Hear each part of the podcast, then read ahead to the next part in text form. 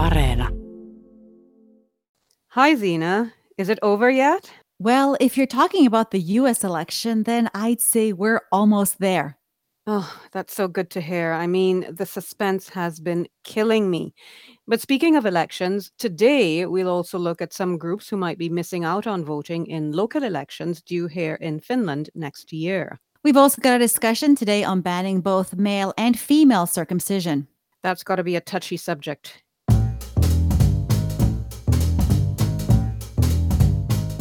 You're listening to All Points North, where we take a look at the stories behind the headlines. Hello, everyone. I'm Denise Wall, and this is All Points North, the podcast that won't keep you on the edge of your seat. My colleague Zena Iovino is with me again this week. Welcome, Zena. Thanks, Denise. It's good to be back. Did you hold an election vigil by any chance on Tuesday night to see who'd be the leader of the free world for the next four years? No, I didn't actually. I went to bed at the usual time and I had a surprisingly good night's sleep. And you know what? I'm glad I did that because this vote count seems to be going at a snail's pace compared to four years ago. That's true. And as we speak, we still don't know who the winner is. But we can say that as of this moment, the scales seem to be tipping in favor of Democratic candidate Joe Biden.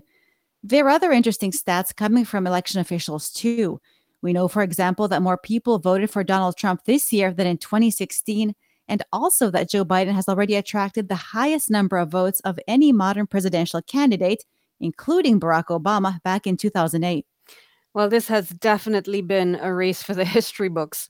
Now, we originally planned to have some reaction to the final result from US citizens in Finland who voted in this election, but that might be premature at this stage.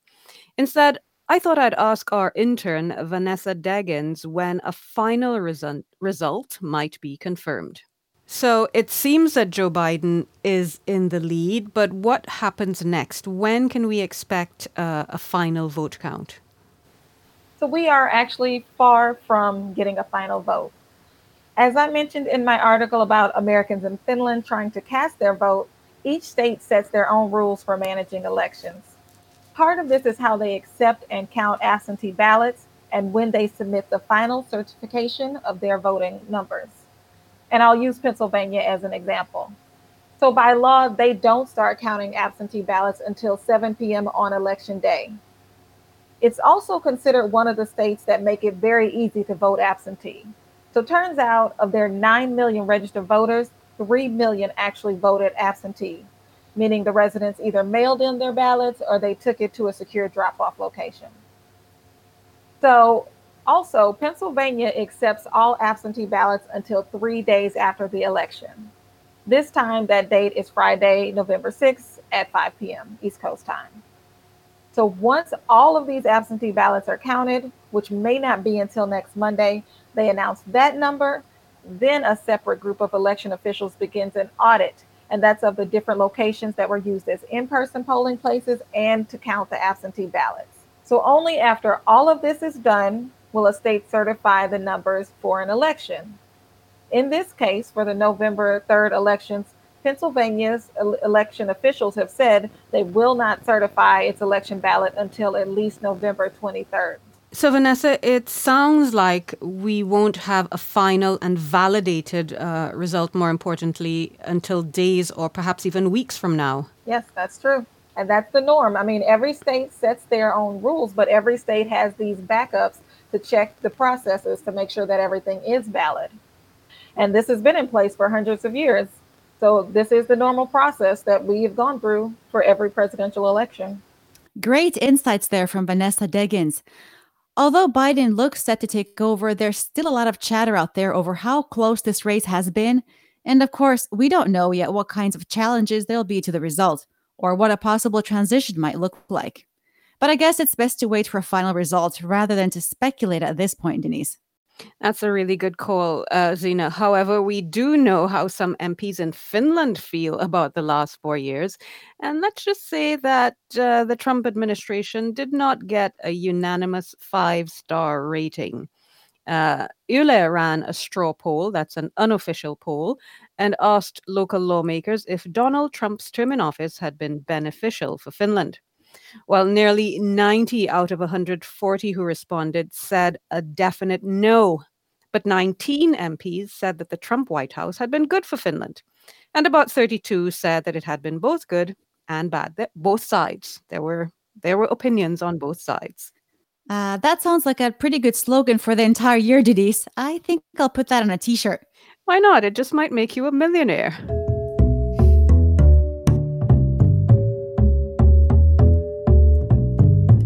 Now, speaking of elections, you may have noticed that we here on APN have been talking about upcoming municipal elections that are due in Finland early next year.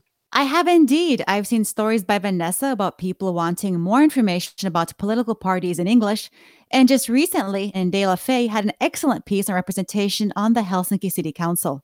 Quite right. Well, Vanessa has been talking with some students in the Turku area, and they say they've been incorrectly registered as temporary residents in Finland, and therefore they won't be able to vote or even get certain benefits. Now, I asked Vanessa to explain for us how this could possibly happen. This came about as I was doing research for stories related to the municipal elections, which are happening next April. I was encountering a lot of residents who thought that only Finnish citizens could vote in any elections at all. So, after many calls and emails, I learned that the specific rule is that if you're a non EU resident who has lived in Finland for two years with a listed municipality of residence, you can vote. The issue that arose was that many people didn't know where to check this information or how they got one. So, what happened in the specific case that you're talking, or the specific cases that came to your attention uh, in Turku? We were contacted by students in Turku. They were non EU residents and had had temporary addresses listed for upwards of four years. Now, according to the Municipality of Residence Act, a non EU resident with proof that they'll live in Finland for longer than a year should be given a municipality of residence upon arrival. And okay. these students were not. Let me let me stop you there. Yeah. What happens when you get a municipality of residence? You know, after two years with a listed municipality of residence, you're entitled to Kela benefits such as health care and, of course, the right to vote in local elections. We found that some universities follow this very closely and even meet with local DVV clerks to make sure students are being registered correctly when they first arrive in Finland, but others took a more hands off approach. We also learned that the error can be corrected, but should be done as soon as possible. The instructions for checking your address status and submitting a request for correction of information is listed at the end of our article on the Yle News website. I also asked her about what people need to do to ensure that they're correctly registered with the Digital and Population Data Services Agency, or DVV, and that used to be known as Maistraatti many years ago, and uh, to ensure that they have all the rights that come with residency.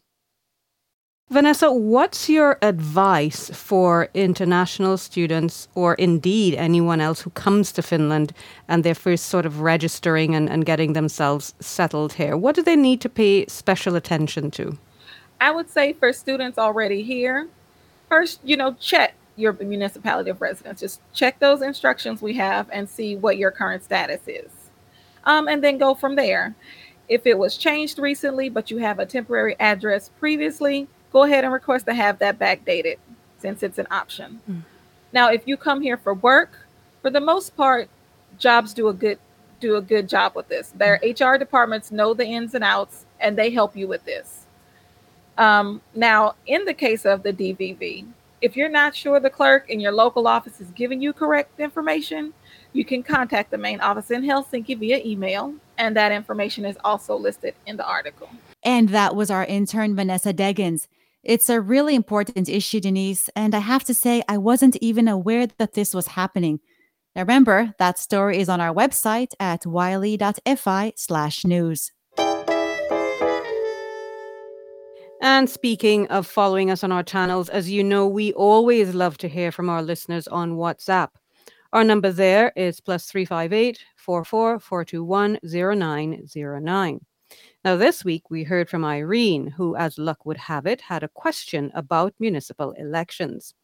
She said she's interested in getting more information about political parties and candidates, but her Finnish isn't quite there yet. So she wants to know about getting election campaign content in English and which parties are offering it. Can we help her there, Zena? Well, I actually think we have a story on that subject in the works, but we did do a quick search so you wouldn't have to, and found that all of the major political parties, with the exception of the National Coalition Party or Kokoomus and the one man party Movement Now or Liike Nyt, have some content in English so you can get an idea where these groups stand on major issues. Um, but what about the candidates? Well, that's a different matter altogether. Depending on the candidate running for election to local councils and their resources, you may or may not get candidate and campaign information in English, and chances are you're less likely to do so at the candidate level than at the party level. All right. Well, that's good to know. And remember, if you're like Irene and you'd like more information on the municipal election here in Finland, just check out our website, yle.fi forward slash news, for more reporting on it. Or you can also contact us, like Irene did, on WhatsApp. That's at plus 358 44 421 0909. Are there any other burning questions, Denise? I'm happy you asked. Now, Matti, you remember Matti? he was on the show last week and he was back on the line. This time he asked, which is more slippery, an ice hockey player's puck or his bookkeeping? Just to paraphrase a little. And I think he was referring to a big day in Finland, at least, that took place earlier this week Tax Day, otherwise known as National Envy Day for some people. Yes, that's when the tax administration releases the income and income and tax data of all of the country's top earners. Now, those are people who have earned 100,000 euros or more during the previous year. Exactly. Now, of course, this year, the list of people who pulled down big bucks last year included the usual suspects. So, captains of industry, game makers, athletes, and also YouTube starlets. But getting back to sports and ice hockey in particular, Yle reported that ice hockey player Sami Lepistö bagged more than 1 million euros last year, roughly half of that in capital income and the other half by way of salaried income. Now, Yle Sports also noted that only part of some athletes' income is subject to taxation. And that's because they can limit their tax exposure by contributing part of their earnings to a national coaching and sports fund that is used to help athletes develop and so on. Now, we won't get into those details right now, but it's a story that has certainly got tongues wagging about the touchy subject of tax planning. Mm, fascinating. A big thanks there to Irene and Matti for joining our ongoing conversation. And remember, we want to hear from all of you. Simply leave a voice note or text message for us on WhatsApp at plus 358 44 421 0909, and you too can get a mention on the show.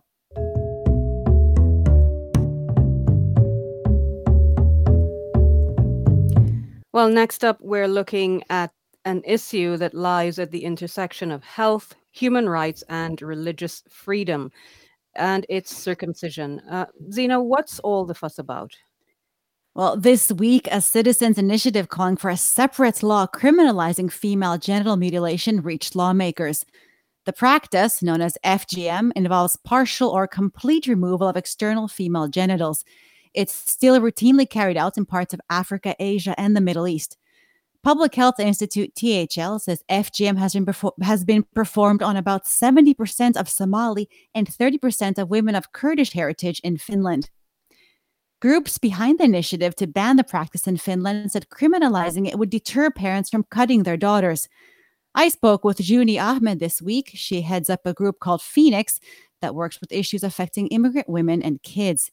Fenix was very active in rallying support for the Citizens Initiative. Ahmed herself is also an FGM survivor. Let's hear what she had to say. We need a specific law for uh, against FGM because the people who practice uh, FGM doesn't don't see that it's wrong. So we need to make it clear for ev- everyone in the Finland society that any type of female genital mutilation is illegal in Finland. At the moment, there's people living in Finland that doesn't see or believe that is wrong. And that was Ujuni Ahmed, executive director of the NGO Fenix.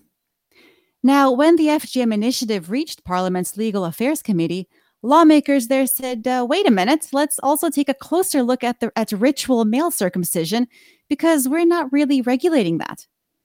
Yeah, uh, in fact, uh, last week, Helsingin Sanomat, uh, one of the big daily newspapers here in Finland, reported that around 2,000 circumcisions are privately performed on males in Finland each year, and about one in five of them uh, is done for religious reasons. Now, the THL says that while current laws don't prevent ritual circumcision of boys, it considers that the practice violates a child's physical integrity as well as their personal rights.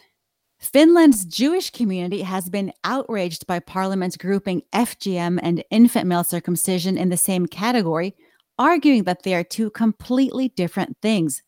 I spoke with Yaron Nadbornik, president of the Central Council of Jewish Communities in Finland, about what would happen if Finland criminalized male circumcision. I do believe that it would go underground and that it would continue.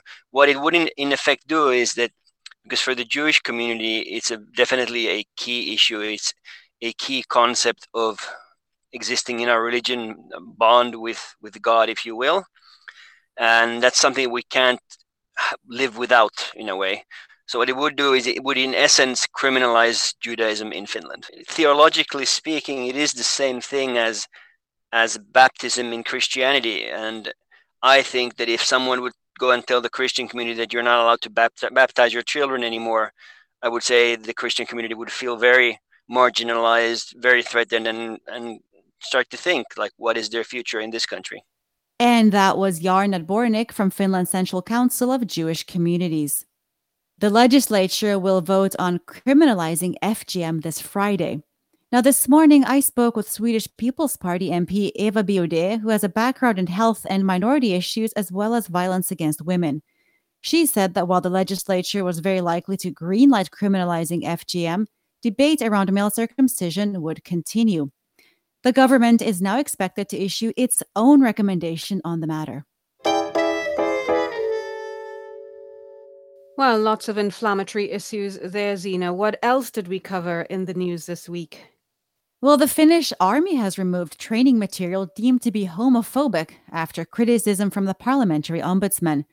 The material actually claimed that homosexuality was an obstacle to successfully completing military service.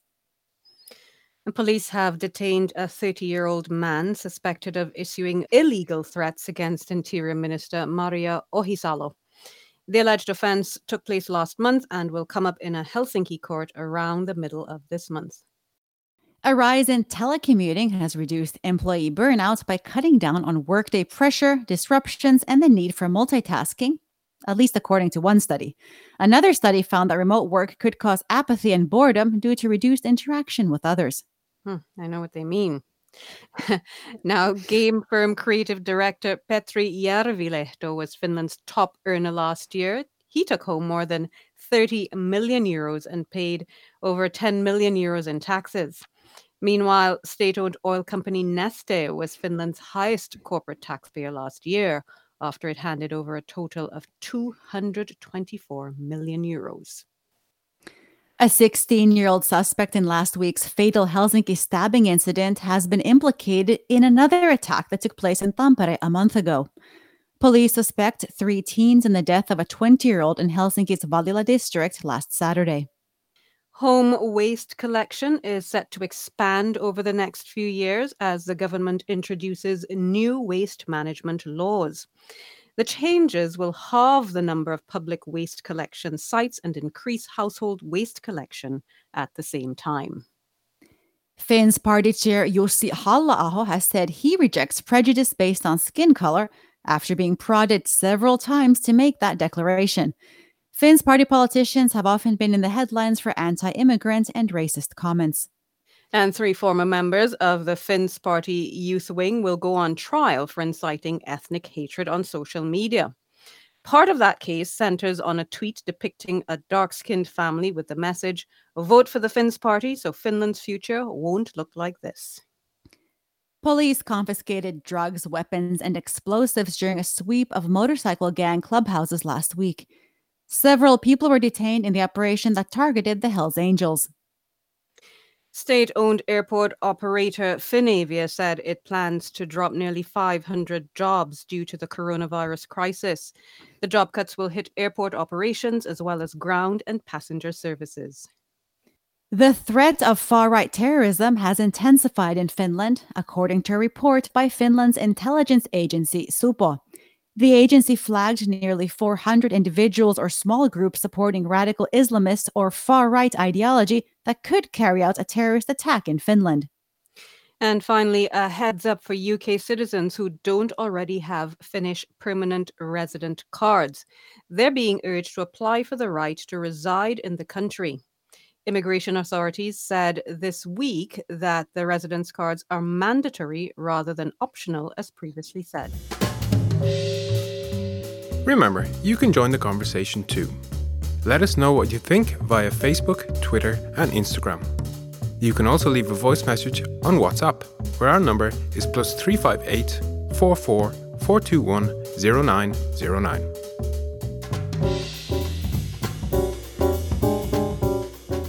And that just about brings us to the end of a fairly hectic pre podcast week, Zena. I'm definitely looking forward to the weekend. I'm planning a live museum this weekend, masked up and socially distanced, of course, to see a three artist exhibition at Porvoo's Vanha Kappalaisentalo Gallery. It's about the ever accelerating change caused by man and the errors and fractures it produces. Sounds very highbrow. I'm quite excited though, because I've only done virtual museum visits for the past eight months. What's it going to be for you this weekend, Zena? Well, uh, I'll be loading up on vitamin D supplements and checking out some bright light therapy lamps this weekend. that sounds radiant. and that brings us to the end of this week's show. As usual, thank you, Zena, for joining us. Thank you, Denise. Of course, many thanks to our audience for supporting All Points North. And we'd like uh, to thank our producer, of course, Ronan Brown, and the audio engineer this week, who is Panu Vilman. Remember to follow our website for more news at yle.fi forward slash news, as well as Facebook and Twitter. And don't forget to sign up for the All Points North weekly newsletter. Have a great weekend, everyone. Bye-bye. Bye. You've been listening to All Points North, a podcast produced by Yle News, a unit of the Finnish Broadcasting Company. For daily news from Finland in English, head to yle.fi slash news and follow us online at Facebook, Twitter, and Instagram. You've been listening to Yle News.